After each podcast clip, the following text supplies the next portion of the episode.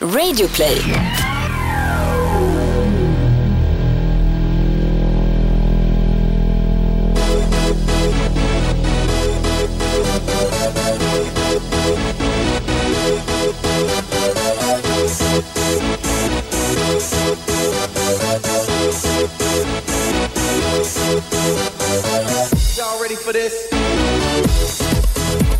Toto Balutto rullar vidare. Det är idag den 6 april och det är kanske årets hittills svagaste födelsedag. Men Thomas Wilbacher, som alltid sitter jämte mig här i studion när vi spelar in den här podden. Det finns faktiskt en spelare som många nog minns som fyller år idag. Fabrice Moamba. Han fyller idag 29 år och tragiskt nog så minns man ju Mwamba framförallt för det som skedde på White Hart Lane 2012 när han segnade ner i en hjärtinfarkt. Han var där och spelade fa Cup-fotboll med sitt Bolton och eh, mitt i matchen så segnade han ihop av en hjärtinfarkt. Och det var ju oerhört starka scener. Eh, jag tror att eh, matchen avbröts och eh, det här var ju i en period där Moamba var långt ifrån den första att eh, segna ner på plan. Ja, det var, det kändes som att det var en period där det var väldigt mycket, men jag kommer ihåg starkt, eh, jag satt och kollade på Pescara mot Livorno. Jag hade spel på Pescara i den matchen, eh, så jag hade under den tiden kollat väldigt mycket Serie B, så jag hade flera skärmar uppe, men just den matchen satt jag och fokuserade på eftersom jag hade eh, tungt spel där på Pescara. Och då segnar Morosini ner. Och det är så vidriga scener.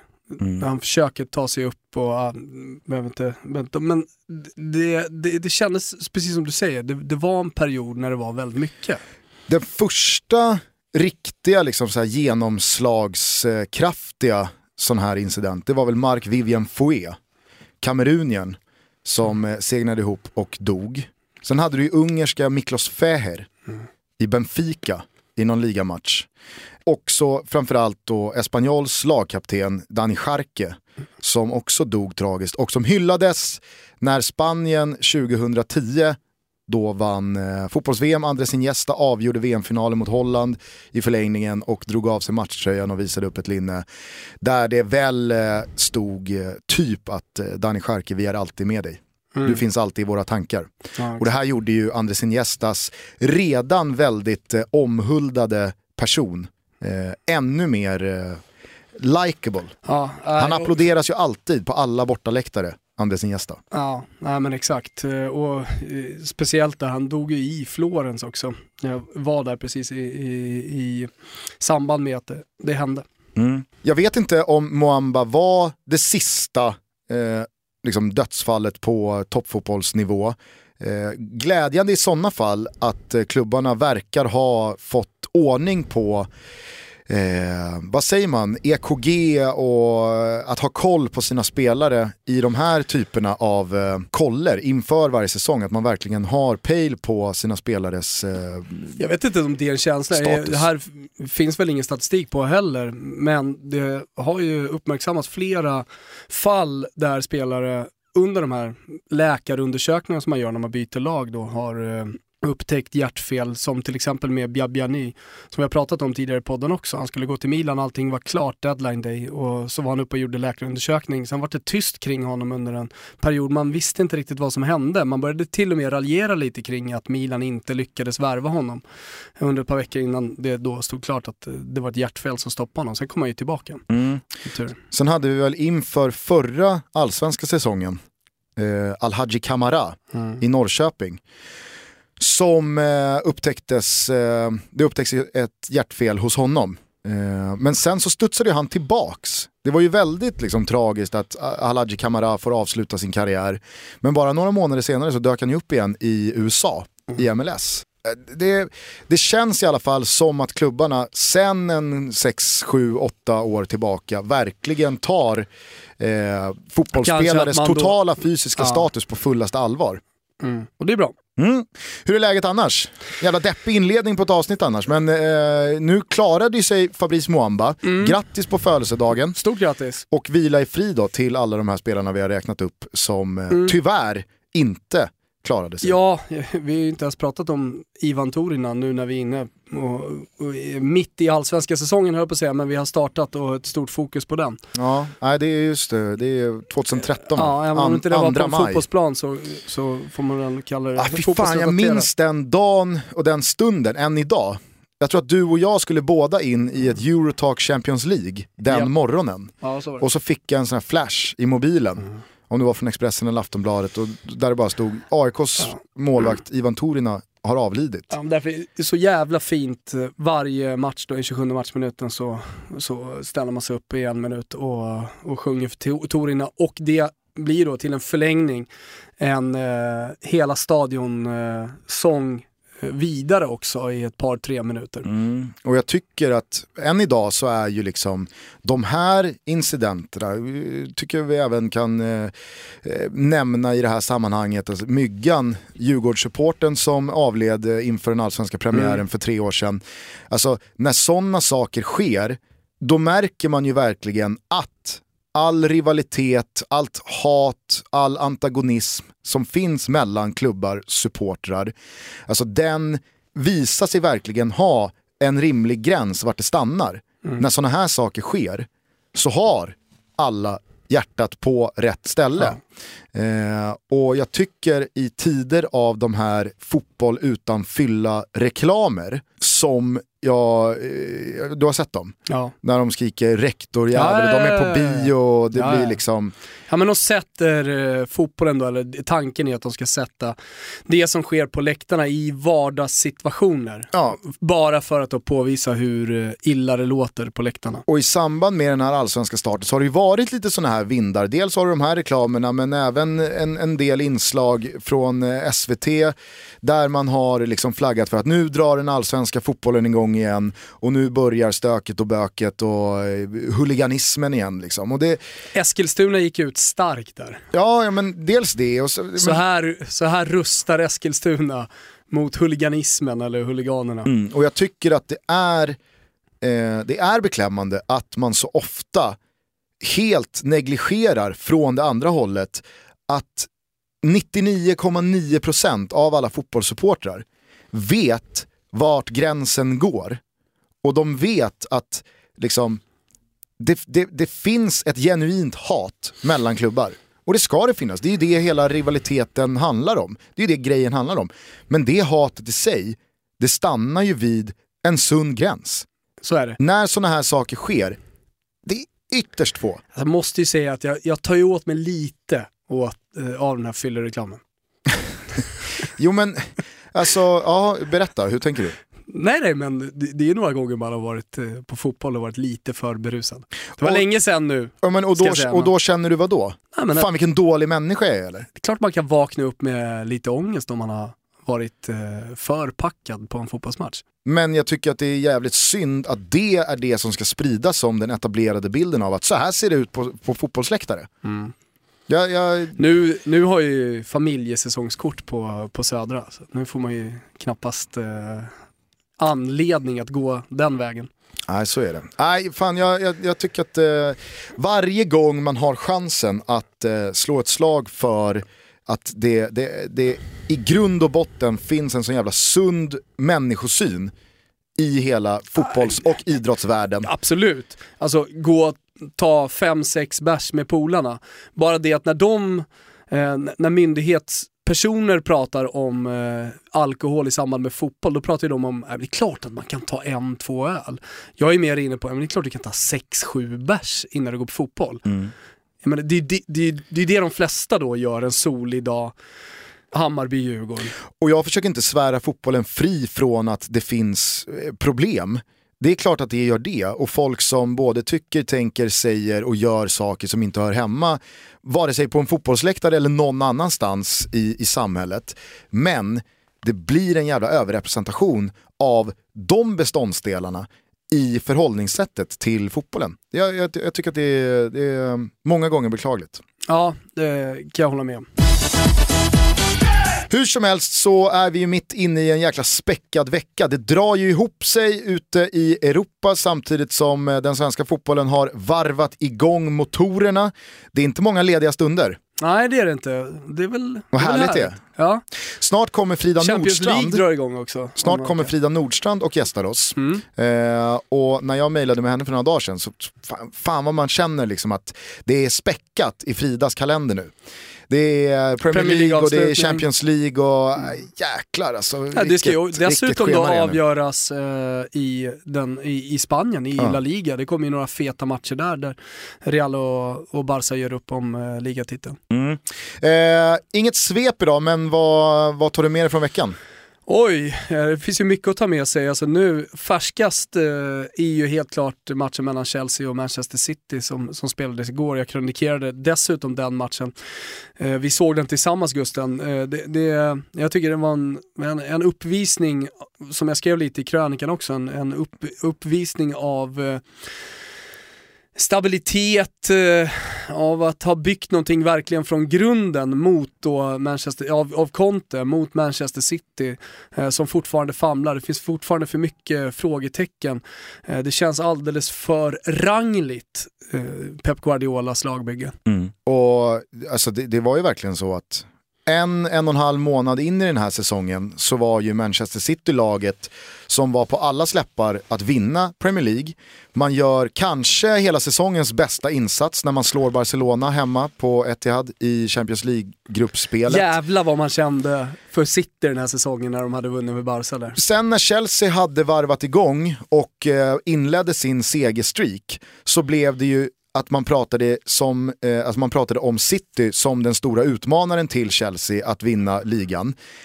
Nu när, eh, när Kommer vi du ihåg runt i... jul, jag ska bara säga det, kommer du ihåg runt jul, då var det ju Liverpool som hade seglat upp Mm. och, och kändes som den starkaste kandidaten. Ja men och nu när vi är i inledningen av april och vi blickar tillbaka på de senaste veckornas resultat så är det ju, alltså nu är ju City nere på en målsättningsnivå inom den närmsta framtiden med att försvara en Champions League-plats.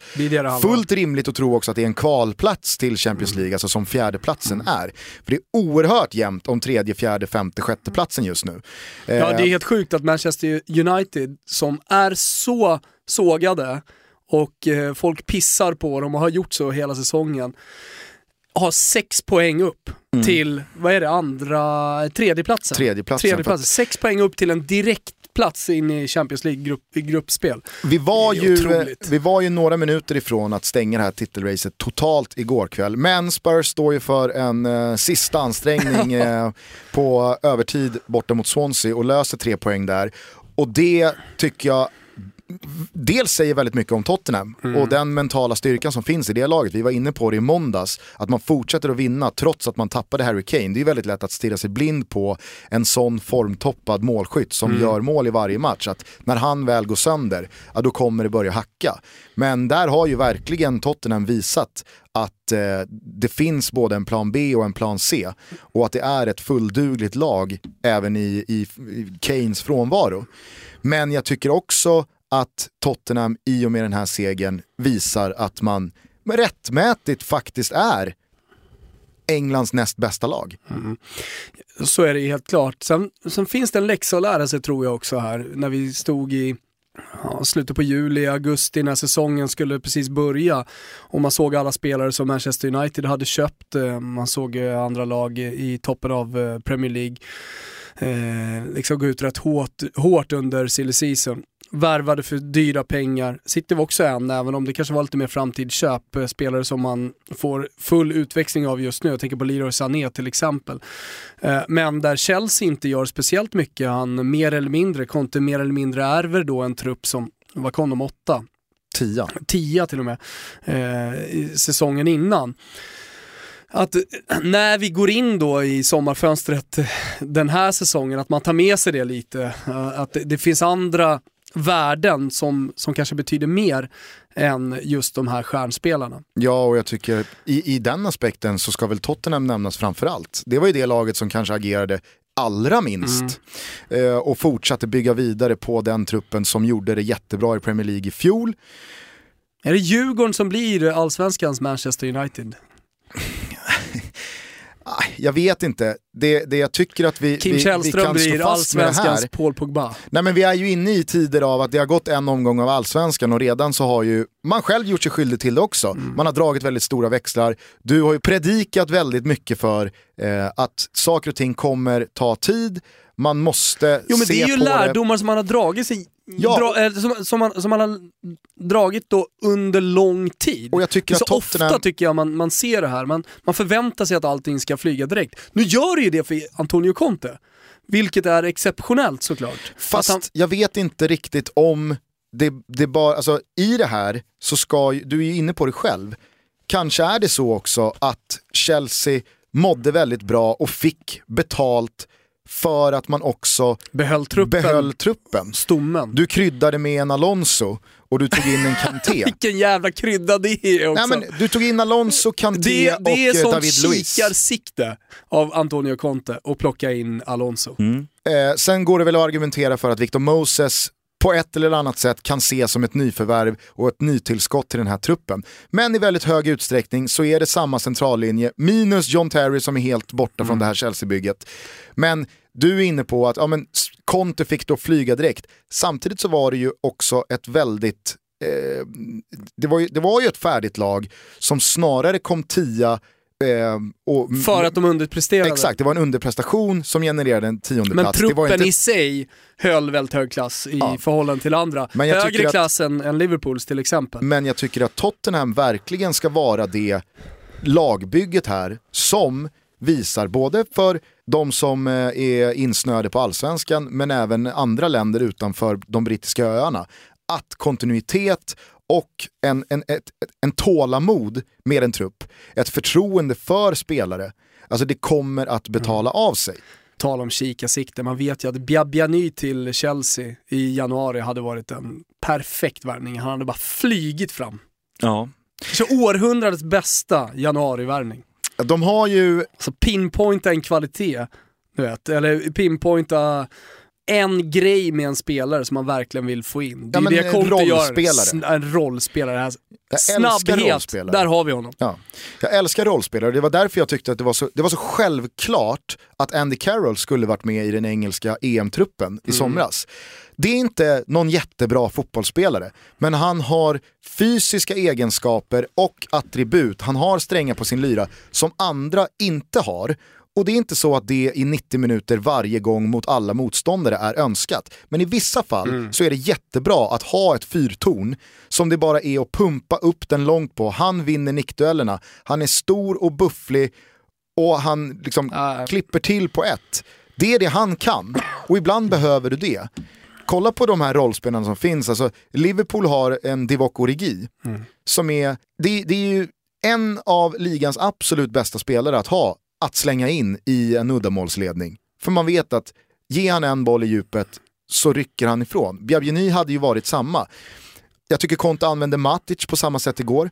Vad behövs göras i paus? Jo, de behöver stänga ner det där mittfältet. Silva får alldeles för mycket ytor och får vara alldeles för bollförande och kreativ. Då tar vi in Nemanja Matic. Gå in och stäng ner den här ytan. Men är du inte inne på Manchester Uniteds stora problematik just nu? De har inga rollspelare. Det saknas rollspelare. Framförallt Den så- rollen jag vill ha in då, det är ju en Coutinho, det är en Hazard. Mm. I det här Manchester United-laget. Det hade räckt Man trodde ju att Mkhitaryan skulle vara i, den. Man trodde ju att Mkhitaryan skulle vara spelaren som flöt lite Mm. mellan mittfält och anfallet. På tre kvarten som du brukar uttrycka det. Mm. Eh, det Jag tror jag till inte... och med skrev trekvartsspelare igår Ja. i, i krönikan. Nej men där har det inte flugit. Och jag tycker att på tal om rollspelare så är det väl snarare så att United har gått bort sig i att de har gett fel roller till fel spelare. Ja. Pogba har fått iklä sig en roll som han inte ska ha. Rashford Och det, har det är ett av de största sig... problemen jag har med tränare. Ja. Det, det är när de spelar Titta bara på Martial. ut, ja precis, i fel position. Mm. Sen, men det roliga med det, det är att eh, demontränare, alltså de som verkligen är skickliga, de lyckas ju skapa en roll då åt en spelare som kanske har spelat eh, på, på en helt annan plats på planen tidigare. Mm. Så det klassiska är ju att ta en spelare som föds offensiv mittfältare och så göra om den till regista, en lågsittande spelgeni. Eh, Andrea Pirlo är ju, är ju ett jättebra exempel där som började då högre upp i banan, flyttades ner eh, och så hänvisas det då alltid till den tränaren som gjorde det. Och under hösten, då kan man ju säga att där hade ju verkligen United stor nytta av en av sina få rollspelare, nämligen Michael Carrick. Alltså det är en spelare, han spelar sin fotboll på ett sätt. Och det var ju precis det United behövde när han kom in och började lugnt från en sittande position, fördela bollarna framåt, vinna meter med ett passningsspel som inte bara var femmeterspassningar, men inte heller Pogbas 80 meters krossar. Utan det var de här enkla passningarna som behövs slås för att slå ut en lagdel, skärmad av, vart, vart en länk mellan defensiven och offensiven, mellan en backlinje och det offensiva i mittfältet. Så funkade det ju. Nu har ju han stannat av också och Mourinho har ju haft dels väldigt mycket skador att förhålla sig till. Mm. Absolut. Men det är många som har. kanske är det så att eh, United har dels saknat rollspelare men framförallt så har de använt sina spelare i fel typ av roller. Eh, och där ja, har ju Exakt, utan där det, har handlar inte, det handlar inte om en, en total omskolning utan eh, det handlar om att man använder Paul Pogba alldeles för långt ner i banan. Mm. Det, det, det, blir fel och jag tycker att han borde ha kunnat sett det tidigare. Mm. Samtidigt som att om det då är det som kanske ska utmärka våra hyllningar till Antonio Conte och Mauricio Pochettino i det här segmentet så är det väl att kontinuiteten lönar sig, man får ihop det i organisation, i anfallsspel på ett helt annat sätt. Men också att Pochettino, framförallt, han använder ju sina spelare helt rätt. Mm. Kolla bara på en sån som Eric Dyer. Han kan spela både mittback men han kan också spela sittande fältare. Och Pochettino vet precis i vilka matcher han ska spela på ena positionen och i vilka matcher han ska spela på andra positionen och han vet i vilka matcher han inte ska spela alls. Han använder Dele Alli på helt rätt sätt. Han får ju ut max av en sån som Heung Min Son. Eh, för att... Som du har förespråkat ska spela nummer nio. Ja men det är ju så jävla skönt ändå när han får komma in och avgöra Jag har drömvärvningen åt eh, José Mourinho till sommaren. Mm -hmm. Om han får vara kvar, men det får han väl. Wesley Snyder. Nej, fan. Men han behöver ju en trekvartsspelare. Han är ju i, han spelar ju landslagsfotboll. han spelar ju landslagsfotboll ja. fortfarande. Det är ju han, bor, han är ju aktuell. Det är ju den han funderar ju på, han funderar ju på Wesley Snyder, det är jag helt säker på. Det är den 6 april 2012. jo, jo, men du vet också vad Snyder gjorde åt Mourinho. Och han spelar fortfarande landslagsfotboll. Vad är det man brukar säga i eh, våran mediesväng? Kill your darlings. det är vad Mourinho behöver göra. Ja, det, Kill your darlings. Det behöver han verkligen göra. Men, men du, eh, spelar annars som spelar utanför sin position, där fick vi ju väldigt tydligt då Paulsen i Bayern som var överallt i premiären. Skrev det på Twitter alltså. att, att en, att en lagdel... mittback. Att en lagdel tillåts se ut som Hammarbys anfallsuppsättning gör när fönstret stänger och man är en jävligt attraktiv klubb för många spelare. Det har ju alla kunnat se senaste åren. Mm. Man är en ekonomiskt potent klubb och man är en klubb som definitivt behöver förbättras rent sportsligt. Det är inte så att, ja jo men det här är ett självspelande piano, vi behöver inte, vi behöver inte göra någonting med den här eh, truppen eller med den här lagdelen. Att Bayern går in i den här säsongen med den anfallsuppsättning man har. Alltså Romulo, Padibba, Imad Khalili och Björn Poulsen som någon slags nödlösning mellan mittfältet och Padibba. Det är som fett underbetyg till det här så det, det, liknar ingenting. Men vi har ondgjort oss över Bayerns avsaknad av en sportchef i slutet på ett transferfönster i tidigare avsnitt. Vi behöver inte göra det igen. Vi konstaterar dock att Jesper Jansson kommer allt närmre den där positionen och det är ju inte en dag för tidigt. Nej, jag kan inte släppa Snarare riktigt några med dagar spelare, för sent. Jag kan inte släppa riktigt det här med spelare som byter position. Det får man inte göra när man är 16-17, då räknas det inte. Men Alexander Östlund, han spelar ändå, inledde ju seniorkarriären, spelade väl ganska länge innan han eh, omskolades till ytterback. Ja, ja. Där han faktiskt firade triumfer. Ja, och det var ju i sanningens namn, så, han var ju inte lika bra som anfallare som han var som ytterback. Nej, nej. Han var ganska sval där uppe på topp. Ja, men när han kom fram så gjorde han ju ett viktigt mål. Ja, det räcker ju oftast när du gör ett sånt mål, ett SM-guldvinnande mål. Mm. Så kan du leva i alla fall 5-6 år på det. Sen så börjar det ju synas. Hur som helst, eh, var det någon mer match ute i Europa de här senaste dagarna som eh, du eh, liksom stannade till vid. Sevilla fortsätter ju att bara liksom Alltså pyspunka räcker ju inte längre. Nej nej, det är däckexplosion och volta av eh, vägen här. Mm. Nu var det väl svårast tänkbara uppgift för dem igår när man mötte Barcelona på bortaplan. Ja, absolut. Men det går inte att komma ifrån att man nu har fem raka utan seger, man åkte ur Champions League, Monche lämnar. Mm. Ah, vad ska bli av detta Sevilla? Är det nu det rasar? Nej men sen håller man ju järnkoll på situationen i Arsenal, vad det är som händer. Alltså varje match känns ju som att eh, allting ställs eh, på sin spets på något sätt om man väntar på att klubben ska göra, göra ett uttalande och klubben i det här fallet är ju Arsène Wenger. Vad händer egentligen?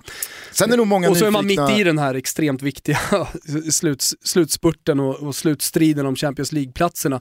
Det är ju det som, som blir det heta i, i Premier League. I, I La Liga så har vi då självklart kampen mellan Real Madrid och Barcelona vad har vi vad har, vi, vad har vi i Italien? Det känns som att ligan är stängd mer eller mindre där borta. Ja, men jag tror att många är nyfikna på uppföljningen i det andra mötet mellan Napoli och Juventus.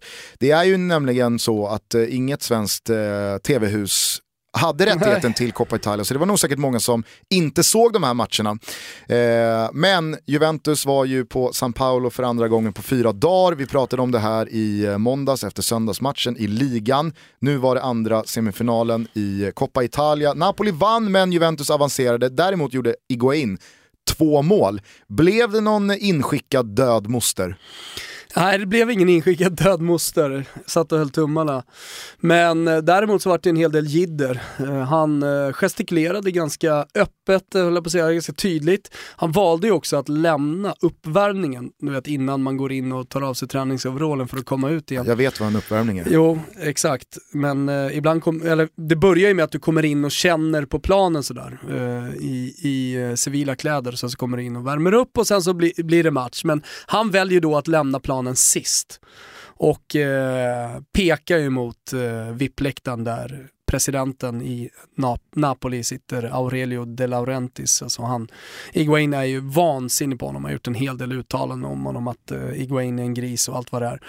Eh, och eh, ja, det har han ju inte gillat. Sen vad det gäller liksom hans gester mot, mot eh, kurvan och sånt där, det, det, det handlar nog mer om att han är förbannad på De Laurentiis, på presidenten. Han, han vill påvisa att det, det, är han som har talat med kluven tunga och det, det, det stämmer stämmer absolut inte uh, de, de här grejerna som han har sagt tidigare.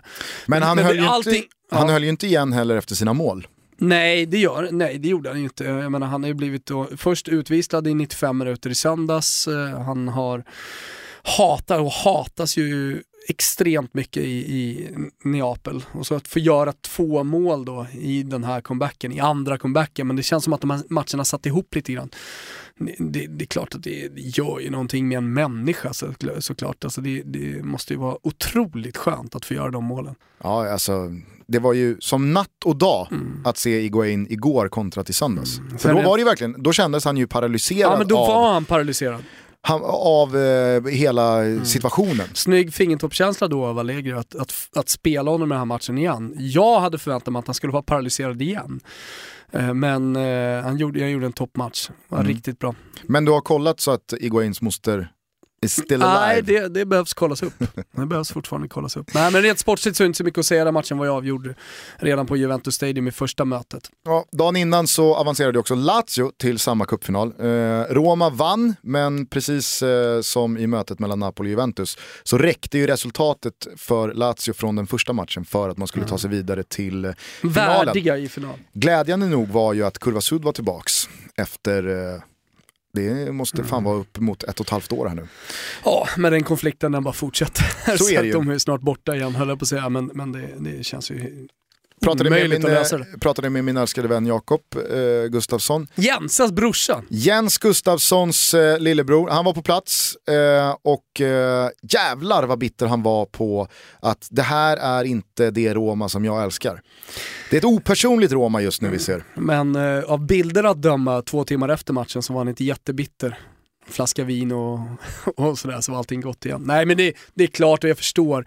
Alltså när man hamnar i sådana situationer när, när man hatar presidenten, eh, när man är missnöjd med hur det ser ut på planen, när man inte ri riktigt vet heller hur framtiden kommer se ut. Det, det pratas om en arena och det har blivit då, eller det har gått politik i det och nu, nu, nu ligger det liksom på politisk nivå. Nu kan man inte göra så mycket mer.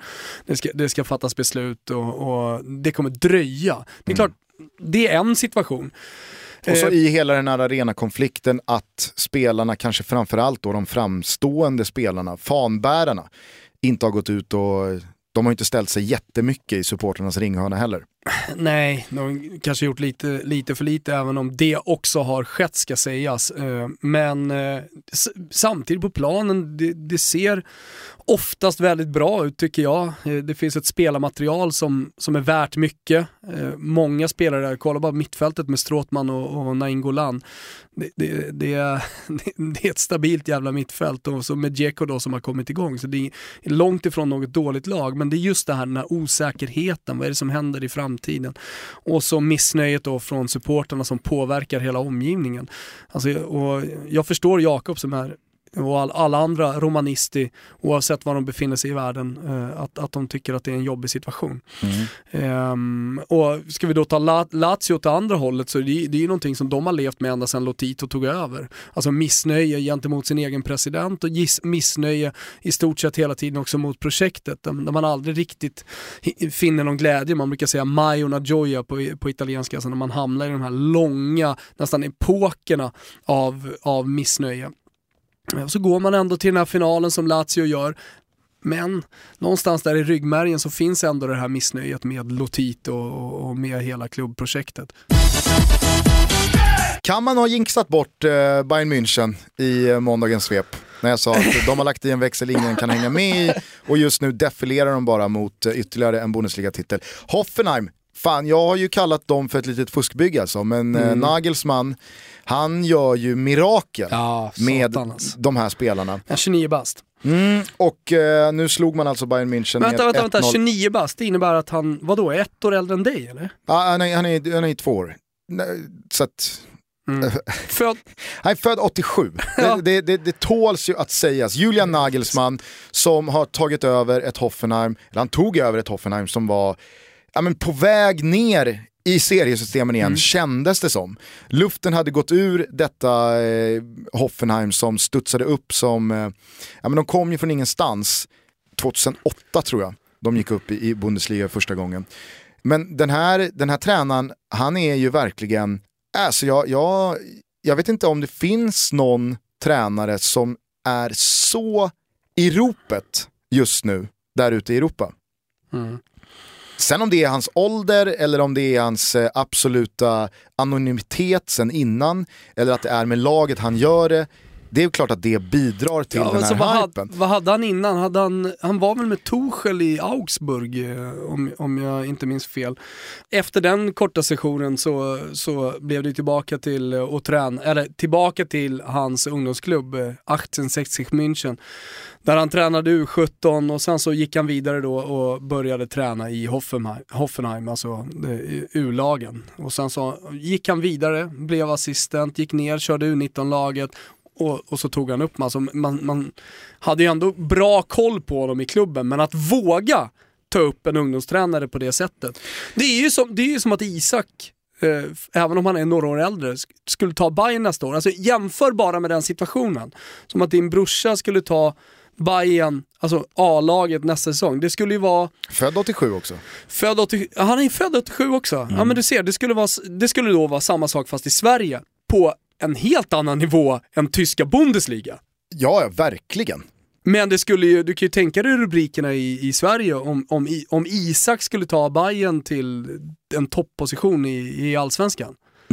Ja, det, det hade varit Ja, svårsmält. och det här är Bundesliga. Ja, Världens tredje bästa liga om man kollar på koefficient. Hoffenheim hade ju verkligen kört fast med Marcus Gistol, han fick Eller gå Europas. och så tar du in då Hub Stevens som är väl, alltså, är, är, det, är det Bosse Bildoktor? Det är ju han, det är han du tar in, det är han och eh, eh, Labadia, Bruno Ja, Labadia ja. för att liksom rädda ett kontrakt. I England så gör man det med Sam Allardyce. Crystal Palace var på väg att åka ur, vad gör vi? Vi sparkar Alan Pardew, tar in Big Sam, löser ett nytt kontrakt. Nu går Crystal I Palace Italien är som det tåget. Colantuono man tar in. Ja, ja. Eller Serse Cosmi. Exakt, En gång Cosmi- till. Inte längre men Cosmi en gång tar in till. ja. Cosmi, få in energi i laget. Verkligen. Vem har vi i Sverige som du plockar in för att liksom lösa Har ju inte det? en historia av att sparka tränare riktigt på samma sätt. Nej, men hör av er om ni har något bra förslag på Ja, vem, vem- du ringer för att lösa ett kontrakt. Kanske är Bosse Bildoktor. Kanske är det Pelle Olsson. Ja. Eller snarare så här, du tar Hasse in Pelle Backe vore ju en Olsson, bra sån. du tar in Pelle Olsson för att Uppstyrare. stabilisera en klubb. Vad behöver AFC? Jo, de behöver, de behöver lösa ett nytt kontrakt i Allsvenskan. Vem ger dem bäst förutsättningar Mm. Ja. att vara allsvenska även 2018? Kanske är det Pelle Olsson. Mm. Vi får väl se om det är ett klokt val eller inte. Hur som helst så dojade Hoffenheim Marcus Gistol, man tog in Hub Stevens som gick ännu sämre och för ett år sedan så väljer man då att eh, skeppa Stevens, tar in, eller lyfter upp då Julian Nagelsmann och han eh, räddar kvar dem. Jag tror att han, han vann väl typ hälften av matcherna som återstod. Och har bara fortsatt med det här. Och det ska man ju komma ihåg med Hoffenheim också. De har ju snarare tappat sina profilstarkaste spelare, kanske då framförallt Kevin Folland. Men Julian Nagelsmann har fortsatt med det material och excellerat med sitt sätt att spela fotboll. Och nu så går man in på upploppet av Bundesliga och man är på väg att lösa en Champions League-biljett. Det, det understryker ju återigen dels det vi pratade om med Tottenham och Chelsea, kontinuiteten, men också att tränaren är kanske viktigare än någonsin för lagen i fotbollsvärlden just nu. Jo men det är anmärkningsvärt när man kollar på Bundesliga-tabellen. Alltså, det här, kan- där kan ni jämföra med alla, jag tänker inte göra det här nu i podden. Men, men det är alltså Augsburg på 16 plats, alltså playout. Eh, just nu får de kvala för att stanna kvar i Bundesliga. 29 pinnar har de. På Europa League-plats, rätt in i Europa Leagues gruppspel, ligger FC Köln på 40 poäng. Det är alltså 11 poäng upp till Europa League för eh, Augsburg. Alltså kolla Hamburg då som har, har gjort eh, en stark månad här på, på slutet. Eh, de har fortfarande då bara, visserligen en poäng mer, men, men de har ju verkligen käkat upp. De har 10 poäng upp till, eh, eh, till Europaplats. Alltså gör en stark avslutning här, så kan det ju gå. Ja, och det är, väl, alltså, det, det är ju den här tiden på året som det är intressant i, i flera ändar av tabellen. Än bara prata toppstrid. Nu har ju Bayern München sprungit ifrån och det är klart att de kommer vinna titeln ändå trots den här torsken. Men det är ju, liksom, det här är ju nästan, Bundesliga har ju, de har ju snott allsvenskans claim to fame. Världens jämnaste serie. Ja, det har de faktiskt gjort. Det är ju underbart. Ja, det, det är Att det är så, alltså, att det är så tight om platserna, att det är så Förutom, få förutom avstånd. högst upp då. Förutom på högst upp. där. Men det är så få avstånd poängmässigt mellan topplag och mittenlag och bottenlag. Eh, men håll ögonen på Julian Nagelsmann, the mini Mourinho. Ja. Var det väl Och vi är absolut inte var det först Tim på Wiese den. som eh, myntade det första gången? Mm, vi, vi är absolut inte först på den pucken, det är vi ju helt medvetna om. Jag tror att många av våra alla tusentals och åter tusentals lyssnare har inte riktigt fått koll på honom. Nej, det blir ju dock intressant för att Sebastian Rudi, eh, kanske nyckelspelare nummer ett i detta Hoffenheim, han är väl klar för Bayern München och eh, skeppas dit Ja, så, i sommar. Så, alltså, är det någon som gör en exceptionell säsong någonstans och dessutom är ung, då åker han ju till Bayern. Påminner om den roliga sägningen från januari när folk började då eh, liksom verkligen eh, vurma för eh, Dortmunds eh, unga diamanter. Så började man räkna upp dem och sen så avslutade man med vilket lag Bayern München kommer ha om fyra år. det, det är kul, det är kul. Fan, dags att ringa upp Pöler snart på tal om tysk fotboll. Absolut. Eh, Mm. Inte idag, ska vi ha när vi, när vi tar ligorna i mål. Jag skulle vilja ta upp en grej med dig som, eh, jag ska inte säga att det har krypit sig under mitt skinn, men det stör mig. Och jag måste bara få arg, det sagt någonstans. Nej, jag är inte arg, men i måndags så gör då Djurgården och Sirius eh, premiär i Allsvenskan på Tele2. Kingsley Sarfo excellerar ju med två mål och har eh, stundtals en jävla show. Håller hov var ju ganska sorgligt faktiskt att se när Kim Källström har bestämt sig för att trycka till honom, sätta honom på plats. Nu ska jag bara liksom sparka ner honom. Och han får ju inte ens tag i kroppen. Det är en sak att inte få tag i bollen på en sån spelare. Men Kim Källström älgar ju efter Kingsley Sarfo och får verkligen inte kontakt så att han ens kan sparka ner honom. Och det var bara liksom, kanske inte, alltså, tronskifte är väl fel ord att använda sig av här, men det var verkligen alla de här farhågorna som de som har varit skeptiska, skeptiska till Kim Källström-värvningen. Jo men, elefant, eh, kyrkogården, allt det. Det blev ju en fingervisning åt att, okej, Det, det, det kan bli jobbigt vissa Nej, stunder. nej, jag tror på Kimpa, men få in en gubbe centralt. Nu ska vi inte prata taktiskt med Djurgården. Nej, ja. det jag skulle prata om var då det som händer när en spelare som Kingsley Sarfo gör den matchen han gör och när det då ska mätas kollkuk ja. Efteråt. Vem hade koll på Kingsley Sarfo först? För att precis som vi sa i våran inför allsvenskan-podd förra veckan, vi berörde ju Sirius väldigt, väldigt lite, men vi hann ju i alla fall. Jävlar, jävla skönt det var när Sarfo smällde in sitt andra mål. Tänkte, Nämnde vi honom? Ja, det gjorde vi. Skönt. Då, då behöver vi liksom inte försöka räkna in vi den efteråt. vi är home free. Ja men vi har ryggen fri och vi behöver inte säga mer än så. Men det kan ju inte ha gått dig förbi heller. Hur mycket, det ska, hur mycket det ska tuppfäktas i vem som hade koll på Sarfo först. Ja men hallå, missade ni superettan i fjol och det här har man sett hela tiden och det här tyder bara på hur okunniga många fotbollstyckare i det här landet är. Och det blir sån, alltså heter det Gorgis knut? Alltså det går inte att lösa. Det finns så många fel att det, det, det finns inte till slut något rätt. Nej. Nej. Alltså, jag har ju varit med om det här själv jättemycket, inte minst under mina in, mest intensiva år som Italien-expert. Eh, när jag kollade, som jag nämnde tidigare också, jag kollade väldigt mycket på ser, Serie B, men det är inte så att jag ställer mig på någon jävla barrikad och, och skriker ut att jag minsann såg Pavoletti före alla andra innan han gjorde succé i Genoa. Men finns det, det någonting blir ju- i dig som, alltså, som gnager när liksom, folk upptäcker ett tåg som du såg Alltså, på i, stationen i med för ett år jag, sedan? jag var mer åt det hållet förut också. Att, att, eh, Nu är du ju fylld av kärlek. Och... Exakt, jag var, mer, jag var mer åt det hållet förut. När, när, I och med att jag har så jävla bra koll Gusten, så, så, så var det ju, det, det hände hela tiden med mig. Eh, speciellt med den europeiska fotbollen generellt, men, men eh, med den italienska fotbollen i synnerhet. Då. Eh, att, att jag vet vilka de här spelarna är och vad de har presterat tidigare in, in, innan de kommer upp.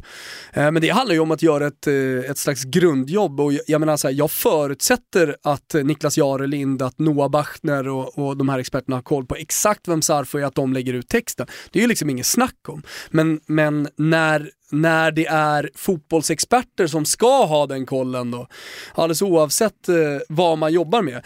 Och det, att det är de som drar igång diskussionen, att det är de som, som börjar hänga ut ballen och, och mäta den med de andra. Det, det är väl det som jag tycker är lite eh, osmakligt. Jo men det blir så ovärdigt Fan också. häng in den här jäveln igen. Nej men det blir så ovärdigt också. Ja. Det, så här, nej, men det, är väl, det är väl klart att inte alla kollade Sirius matcher i superettan förra året. Nej. Det är väl superrimligt. Men och jag- superettan säga, jag och som- Sirius ja. är ett lag och en nivå som, det står inte i mediesenit. Mm. Det är inte så många som bryr sig om hur det går mellan Kviding och Sirius Ja, jag är ett jättebra superettanmatch. exempel Gusten, för, för att jag jobbar till 100% så består mina arbetsuppgifter av internationell fotboll. Jag krönikerar och pratar och, och skriver allmänt om den internationella fotbollen. Eh, det, det gör att jag har koll på fem olika dagstidningar varje dag som jag läser och det, det, är liksom, det förväntar jag mig själv. Alltså jag sätter höga krav och så ska, ska jag se väldigt mycket fotboll också. Eh, och det, det hoppas jag liksom att alla andra fotbolls... Eller det, det borde man göra som fotbollsexpert. Eh, det är det minsta man kan göra ska jag säga. Eh, men Allsvenskan har jag inte haft den kollen på, eller superettan då i det här fallet. Det, det, det finns helt enkelt inte tid. Då hade jag behövt eh, lämna min familj liksom, om, om jag även ska ha den kollen som supporter, för i Allsvenskan så är jag ju bara en supporter. Men jag hade inte den kollen på Sarfo, förutom när du sa till mig och, och att hans namn hade då flygit förbi när det pratades om Sirius och jag läste Expressens eh, eh, EM-guide, men allsvenska guide inför. Och då, då hamnar jag i det här läget då att jag, att jag tar åt mig av eh, de här personerna som, som eh, ska, ska verkligen mäta kunskap då. Fast är det inte lite fräscht också? Kanske ska vi bli dem som eh, nu alltså vänder på den här trendskutan och går i bräschen för att säga, jag hade ingen aning om den här spelaren. Jag har noll koll här. Det här, den här båten har jag missat. Alltså att våga säga det. För att det har ju När, blivit ett när, vi klimat. väl, när vi väl inte har koll, det är ju väldigt sällan det händer. Ja, men när det händer, Mm. jag menar jag kan ju se mig själv i spegeln och veta att fan, det där, det där blir ju en, en självförtroende törn och sen så försöker man spela med. Vi kanske ska liksom, när vi nu har ett eh, forum som väldigt många lyssnar till, säga att vi tycker att det vore fräscht med en vind som börjar blåsa av att man faktiskt är ärlig och säger att ja, men det här har jag missat och det är inget konstigt. För att ska du konsumera en hel fotbollsvärld på ett eller annat sätt så är det väl klart att du missar grejer. Ja. Saker och ting går dig förbi. Ja, det, det, enda, det enda problemet jag har med det, Jag menar, problem, jag har inget problem med det, men eh, om vi tar till oss är att jag, jag vet inte när den spelaren ska dyka upp, förutom i, i liksom norska ligan eller Nej men det, fast, fast ett, ett till Sarfe-case. Ja, men jag är inne på, alltså det här kan ju handla om spelare som vi har koll på, men du inte har koll på fram till, eller bakåt i tiden till barnsben. Ta N'Golo Kanté som exempel. Jag menar, under hösten när Chelsea kom in i sin hysteriska vinststreak och N'Golo Kanté i vintras då, alltså han, han upplevde ju någon slags, nu tar han det till nästa nivå, Kanté. Eh, att eh, han, han är överallt, han gör mål, han täcker ett helt mittfält. Matchen här i FA-cupen mot Manchester United när han raderar ut Pogba totalt. Alltså, så, så kändes det som att då exploderade konsensus kring Kanté att det här är i sin position världens bästa. Då kommer ju ett, då kommer ju ett gäng, ja men hallå, nu, kommer ni med N'Golo Kanté nu? Alltså folk pratar om Mares och Vardy i det Leicester som vann ligan i fjol. Ni fattar väl att det var N'Golo Kantés men- stora förtjänst. När det, när det gänget börjar göra sig hörda, ja, då kommer ju nästa gäng. Ja men hallå, vadå? Ni upptäckte Kanté i Leicester eller? Jag hade ju benkoll på Kanté i Caen i två säsonger innan. Där var Och man ju vet ju att den benkollen är ju att man har lirat med honom i FM. Ja, förmodligen. Men till slut så når vi ju de här gubbarna som är nere på, alltså Can, var det då du upptäckte eh, Kanté? Jag hade ju honom redan som min gubbe i US Boulogne 2011. Då såg man ju direkt att det här är en, alltså så här, det måste få ett slut någonstans. Folk måste börja våga säga, vet du jag hade aldrig sett en N'Golo Kanté spela fotboll förrän jag såg honom i Leicester. Men hur vill du att vi ska gå i bräschen med det då? jag tycker att vi ska bli mer öppna med att även fast vi jobbar med det här, även fast vi driver den här podden, även fast vi i hög utsträckning har väldigt bra koll, så tycker jag att vi ska vara ärliga med att säga att ibland så har man inte koll och det är världens mest naturliga sak. Okej. Kan vi, kan vi liksom försöka visa att det är okej så kanske vi kan komma åt ett behagligare klimat, i synnerhet på sociala medier, när den här ha Så koll-kuken ska mätas. det är den du är ute efter. Nej, ha koll-kuken ska vara kvar i byxan. Jo, jo men det handlar, handlar ju, i slutändan handlar det ju om att man kunskapsskarvar. Ja, eller försöker mörka sina Jo, kunskapsbrister. men, men det ingår ju i kunskapsskarven så att säga. Ja, jo, det är väl eh, samma lika fast två olika uttryck. Ja, ja. Då förstår vi varandra Gusten. Vilken spelare skulle du säga, ja men okej, då- Kingsley Sarpo kanske är din. Han får vara min. Det, det är Jag liksom hade så här, inte koll på honom när, i, i Afrika. Jag vet inte ens om, är han ghanan? ja. Ja. Eh, Black Stars då i framtiden. Eh, så lär Hela Sveriges gubbe i ett VM, VM, VM i Ryssland om de går dit. Jag ska bara dubbelkolla så att Kingsley Sarpo är. Jag står för den. Jag står för den. Han bara måste vara ganan. Uh, ja visst, ganansk. Nej, jag behöver inte ens köra den. Jag, jag, var inte, jag, var, jag var en procent tveksam, det står Fast- jag för. Ja, eh, men det här är ju, det här är en bra hade jag fått en övning. pistol mot tinningen så hade jag sagt ganan. Ja. Men jag hade, jag hade liksom... Men du märker ju att det är en bra övning, för att när jag frågade dig om han var ghanan, då sa du med 100% eftertryck, jajamän, ghanan. Exakt! Vi Och behöver ju... Vi behöver rannsaka oss själva för att det är bara löjligt att tro att vi Mm. och alla andra som jobbar i den här branschen har 100% koll på allting. Ja, det hade varit... Och jag tror att vi kan nå ett dels mycket behagligare klimat, men också en bättre förståelse för varandra. Jag menar det är därför du och jag i, Fan vad du sprider kärlek Ja, nu men I vissa härligt. utsträckningar så tycker jag att du och jag är ganska bra på att vara prestigelösa. Ja. Vi ringer hellre Adam Nilsson Mm. och frågar honom om Bayern München och statusen där inför en åttondelsfinal i Ja, Champions men det ska League. fördjupas absolut, för och han har sett Dortmund. mer och han, Sen han du och läser mer jag lokalpress. jättebra koll på Bayern München och Dortmund också. Men jag är den första att säga att Adam har bättre koll. Ja. Jag pratar mycket hellre med eh, dig eller då Antonio Abizzo eh, kring liksom, vad, vad, vad, vad bubblar och puttrar det om i, eh, i eh, Napoli. Jag menar jag själv som supportar Roma, jag är den första att liksom så här, jag pratar med Jakob om saker, så här, så här, där behöver jag fylla på. Det blir en sån, det blir sån jävla prestigetävling i att veta allting om obskyra spelare, klubbare, klubbare. nu, nu, nu tvivlar... Jävlar vad han kunde skita. Nej men, nu börjar jag tvivla på allting här. Alltså, det, det blir en sån... Men tvivla på, på vet- hela din jävla uppenbarelse Gustav. Ja. Varför finns du? Nej, men jag, jag slår ett slag här för att vi ska vara mer öppna och okej med kunskapsbrister. Ja. Den här fotbollsvärlden är så jävla enorm och stor och oändlig. Att det är, jag har ju mindre respekt för de som säger jag kan allt. Vi gör det, men när det gäller åsikter så tycker jag att vi ska fortsätta med att min åsikt, det är lag. Ja, så åsikter, är något, åsikter är något helt annat. Ja, det är klart att det. Det var ju som jag, fan vad trött jag blev. Så när jag, jag satt på Tele2 i måndags, 18.52 skickade jag ut tweeten att eh, vindarna av optimism och framtidstro som blåser här inne på Tele2 just nu, det är orkanstyrka. Som Djurgården mår i detta nu.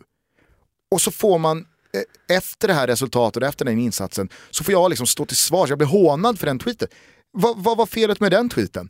Åtta minuter Det var en innan avsparken. ögonblicksbild och en känsla som, Ja, som jag- du förmedlade. Jag måste säga att det är länge sedan jag var på en allsvensk arena och upplevde sån liksom Ja, men sån optimism, sån jävla feeling Mm. för att nu har vi krigat oss igenom tio långa, jobbiga, deppiga, titellösa, derbyvinstlösa år. Nu är fan Djurgården Djurgården igen. Nu är vi Stockholms stolthet och liksom, det kändes som att här inne tror alla på att det här är första dagen på resten av våra liv. Ja. Och, och det tyckte inte jag var något konstigt. Liksom. Det var ju verkligen en fantastisk stämning och hur snacket gick på... Ja, men det, det, var, det, var ju, det var ju samma sak med, med tifot då, som fick väldigt mycket skit då i efterhand, som du har kallat för ett 5 plus tifo. står jag för också. Ja, jo, det, det får du göra. Men, men, men grejen är att Men på lämplighetsskalan, där måste ju du applicera lämplighetsskalan Absolut. i diskussionen som sen följer. För att AIK-are som kritiserar Djurgårdstifon och Djurgårdare som kritiserar AIK-tifon, meningslös diskussion. Framförallt, För mig att ta del av. Framförallt, även om du ser rörliga bilder på More eller på Sportexpressen eller vad man nu kollar på de här tifona. Även om du ser rörliga bilder och sitter framför en skärm så är det långt ifrån samma sak som du upplever på plats. Och har man inte varit på plats och upplevt det, ja, men då, då är man långt ner på den här lämplighetsskalan. Ja, ja, och, och jag tycker när det kommer till tifon så är det ju inte bara de konkreta, handfasta, eh, eh, vad säger man, beståndsdelarna i själva tifot som är allting. Du och jag pratade om det här igår Mm. och du nämner då att ja, men det fanns luckor och det var lite glest och det var lite beige på Om läktaren man nu ska bakom. sätta ett Ja, betyg men så så, så ta in allt. Hej, jag, jag, jag förstår vad du menar.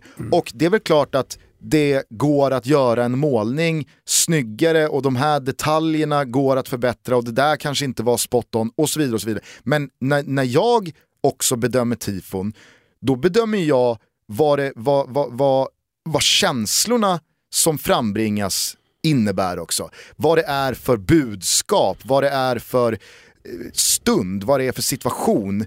Och just den här matchen, Och plus att du var där live. Alltså alla som tyckte till om det här tifot, alla som i efterhand då sågade det. Mm. Ingen av dem hade ju varit på plats på uh, Tele2 och Nej, men- upplevt det. nej, dels det. Jag har men- inte sett många djurgårdare som visserligen då hamnar också lite längre ner på, på lämplighetsskalan i och med att de är djurgårdare, men du är ju faktiskt objektiv här, så Ja. du, du hamnar högt upp då skulle jag vilja säga.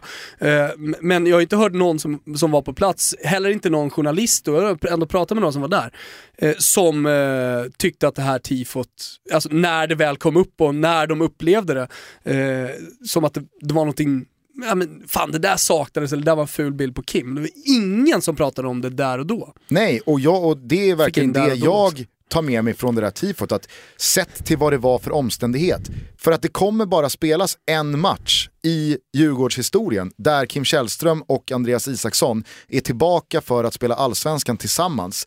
Det kommer bara ske en gång. Det här var chansen, det här var den stunden. Och att då hissa den ikoniska bilden på Kim Källström, på Andreas Isaksson när de lyfter bucklan för man, guldet 2002. Att man har två andra personer som ansikten. När man bara en chans. det är så, ja, ah, okay. Jag fattar vad du vill komma Gustav. I känsla, så väver man in känsla och eh, förutsättningar ja. och stund så jag, jag, står för att det var, det var fem plus, ja. absolut. Eh, mm. Men... Eh, mm. Magstark femma säger jag. Okay.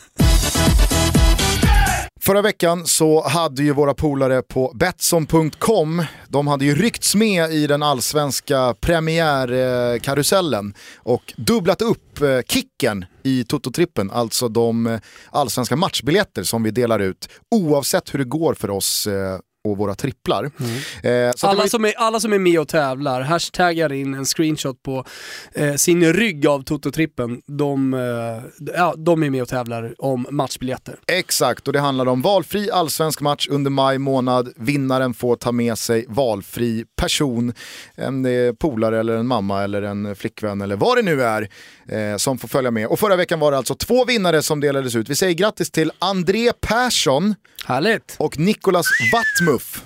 Ah. Som eh, alltså vinner allsvenska matchbiljetter eh, och kan gå på fotboll i maj. Vi hörs på eh, Twitter. Mm. Sitt eh, tight i båten. Den här veckan är det inga konstigheter. Vi fortsätter med allsvenska matchbiljetter. Dock en vinnare som får ta med sig en eh, person till på match i maj. Och då handlar det alltså om att man ska ha ett konto på Betsson.com.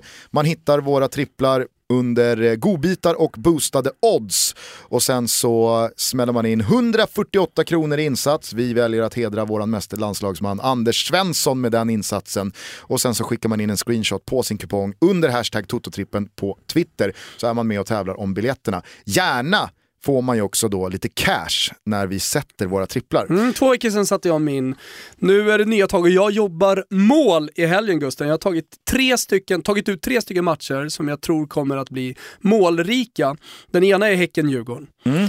Eh, och där kunde man ju se en del hål i, i det totala försvarsspelet i, i Djurgården. Och eh, det kommer ju vara en helt annan match för Häcken också, att spela på hemmaplan här jämfört med AIK. Om nu några blir rädda att eh, den matchen slutade 0-0, att man inte visade upp något superanfallsspel. Jag tror att det här kommer bli, bli någonting annat. Plus Djurgården då, lite desperata, behöver poäng. Hamnar man i underläge, ja men då kommer man gå på framåt. Och då öppnar man sig bakåt och allt det där. Eh, och sen två matcher, jag ska inte prata så mycket om dem, men jag tror väldigt mycket om, eh, jag tror väldigt mycket på, på mycket chanser. Eh, får hoppas att det leder till mål också.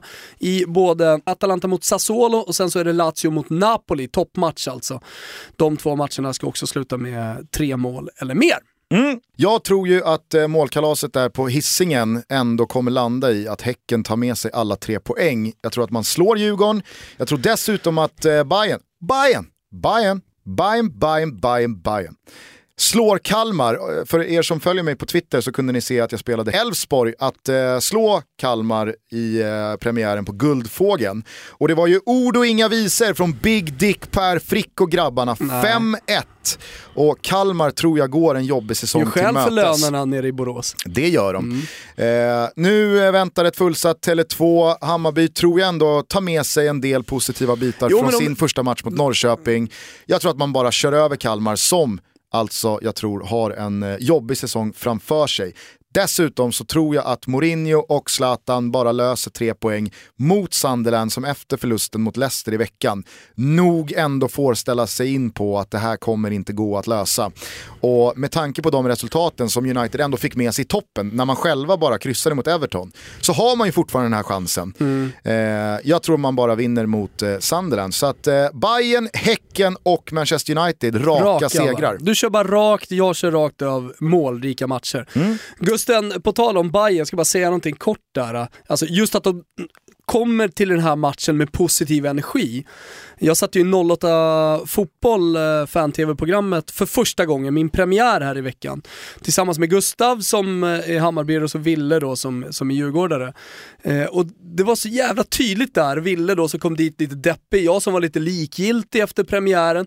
Och så var Gustav som hade förlorat som ändå var den som kändes mest positiv. Skit i tabellen, Bayern är bäst ändå. Bayern är bäst i stan. Nej men, ja, men jag kan ändå förstå det med den avslutningen. Mm. Och att man möter IFK Norrköping som är ett av eh, allsvenskans absolut starkaste lag på hemmaplan. Och hur försäsongen hade sett ut för båda lagen också. Vilka förväntningar man gick in i med den här matchen. Eh, Beppe Östergren, min polare som är Peking-supporter som stod där mitt i kaoset när det boxades och det kom in säkerhetsvakter och allt vad det var.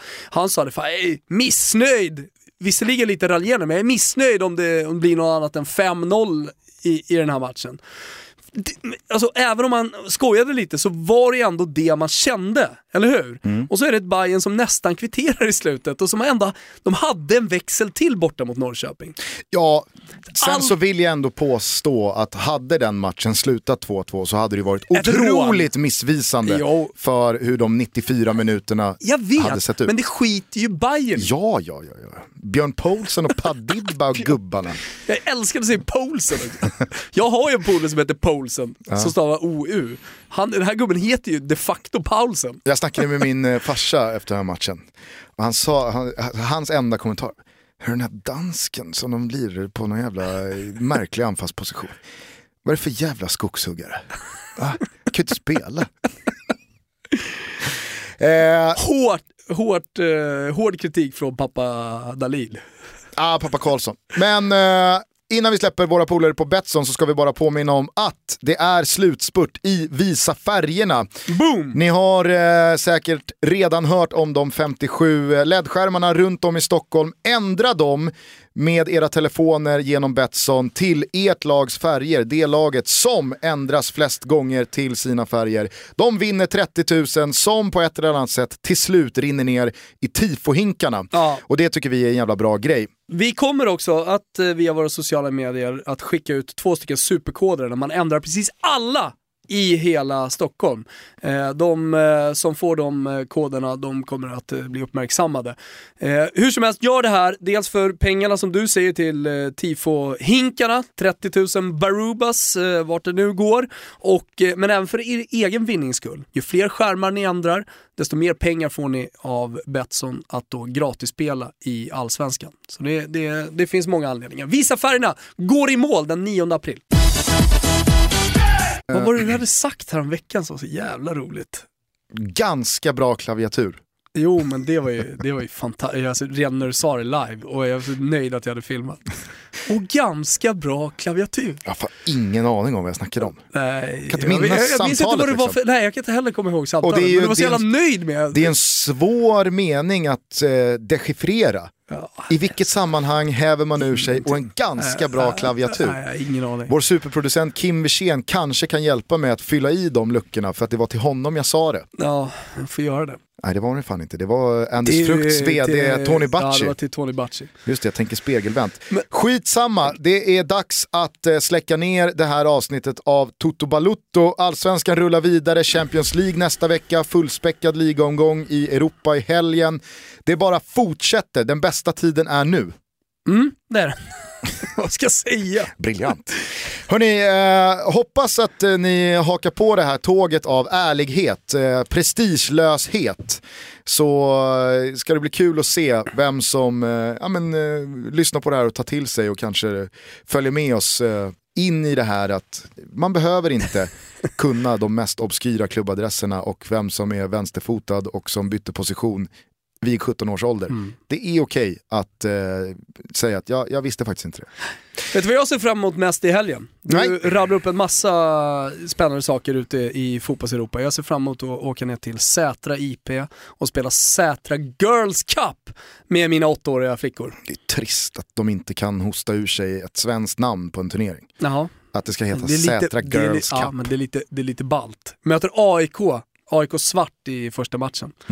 Så allting ställs på sin plats direkt alltså. Hörni, eh, hör av er till oss om ni vill oss något. Vi finns på totobalutto.gmail.com. Följ oss i sociala medier, Twitter, totobalutto, Instagram, totobalutto. Där tycker jag verkligen ni ska följa oss för att tillsammans med Uefas officiella sponsor för Europa League, Hankook Tire, så tävlar vi just nu ut matchbiljetter till Europa League-finalen på Friends Arena den 24 maj. Följ Toto Balotto på Instagram, kolla en av våra senaste videor där så missar ni inte hur Jag man är sitter i med och tävlar. skinnjacka och solglasögon eh, så, så vet man vilken video det är. Mm. Så fick du det sagt också, att du har skinnjacka, Nej, men- och solglasögon och är en coolis. Ja, men, ja, lite coolis och väldigt glad över att det är vår. Nej, men det är en supersimpel tävling, man ska Ja. motivera varför Och man med ett och... jävla eh, kanonpris också. Ja, det är verkligen så. Vi tävlar ut 10 stycken matchbiljetter, fem vinnare, man får alltså ta med sig valfri person till Friends Arena den 24 maj. Hankook Tire, de är, de är givmilda, Mm, generösa. mycket. In och följ oss på Instagram så missar ni inte hur man är med och tävlar. Nu säger vi hej då och vi gör väl det med en härlig låt. Ja. Vilken då? Ja, men jag tycker vi går ut på Redemptions. Va? Nej. Kimpa, ta någonting med en ganska bra klaviatur. Kör! Blue jean baby, LA lady, seamstress for the band, pretty eye, pirate smile.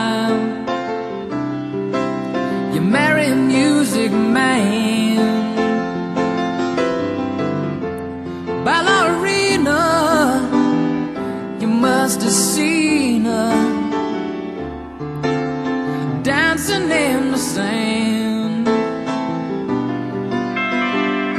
Now she's in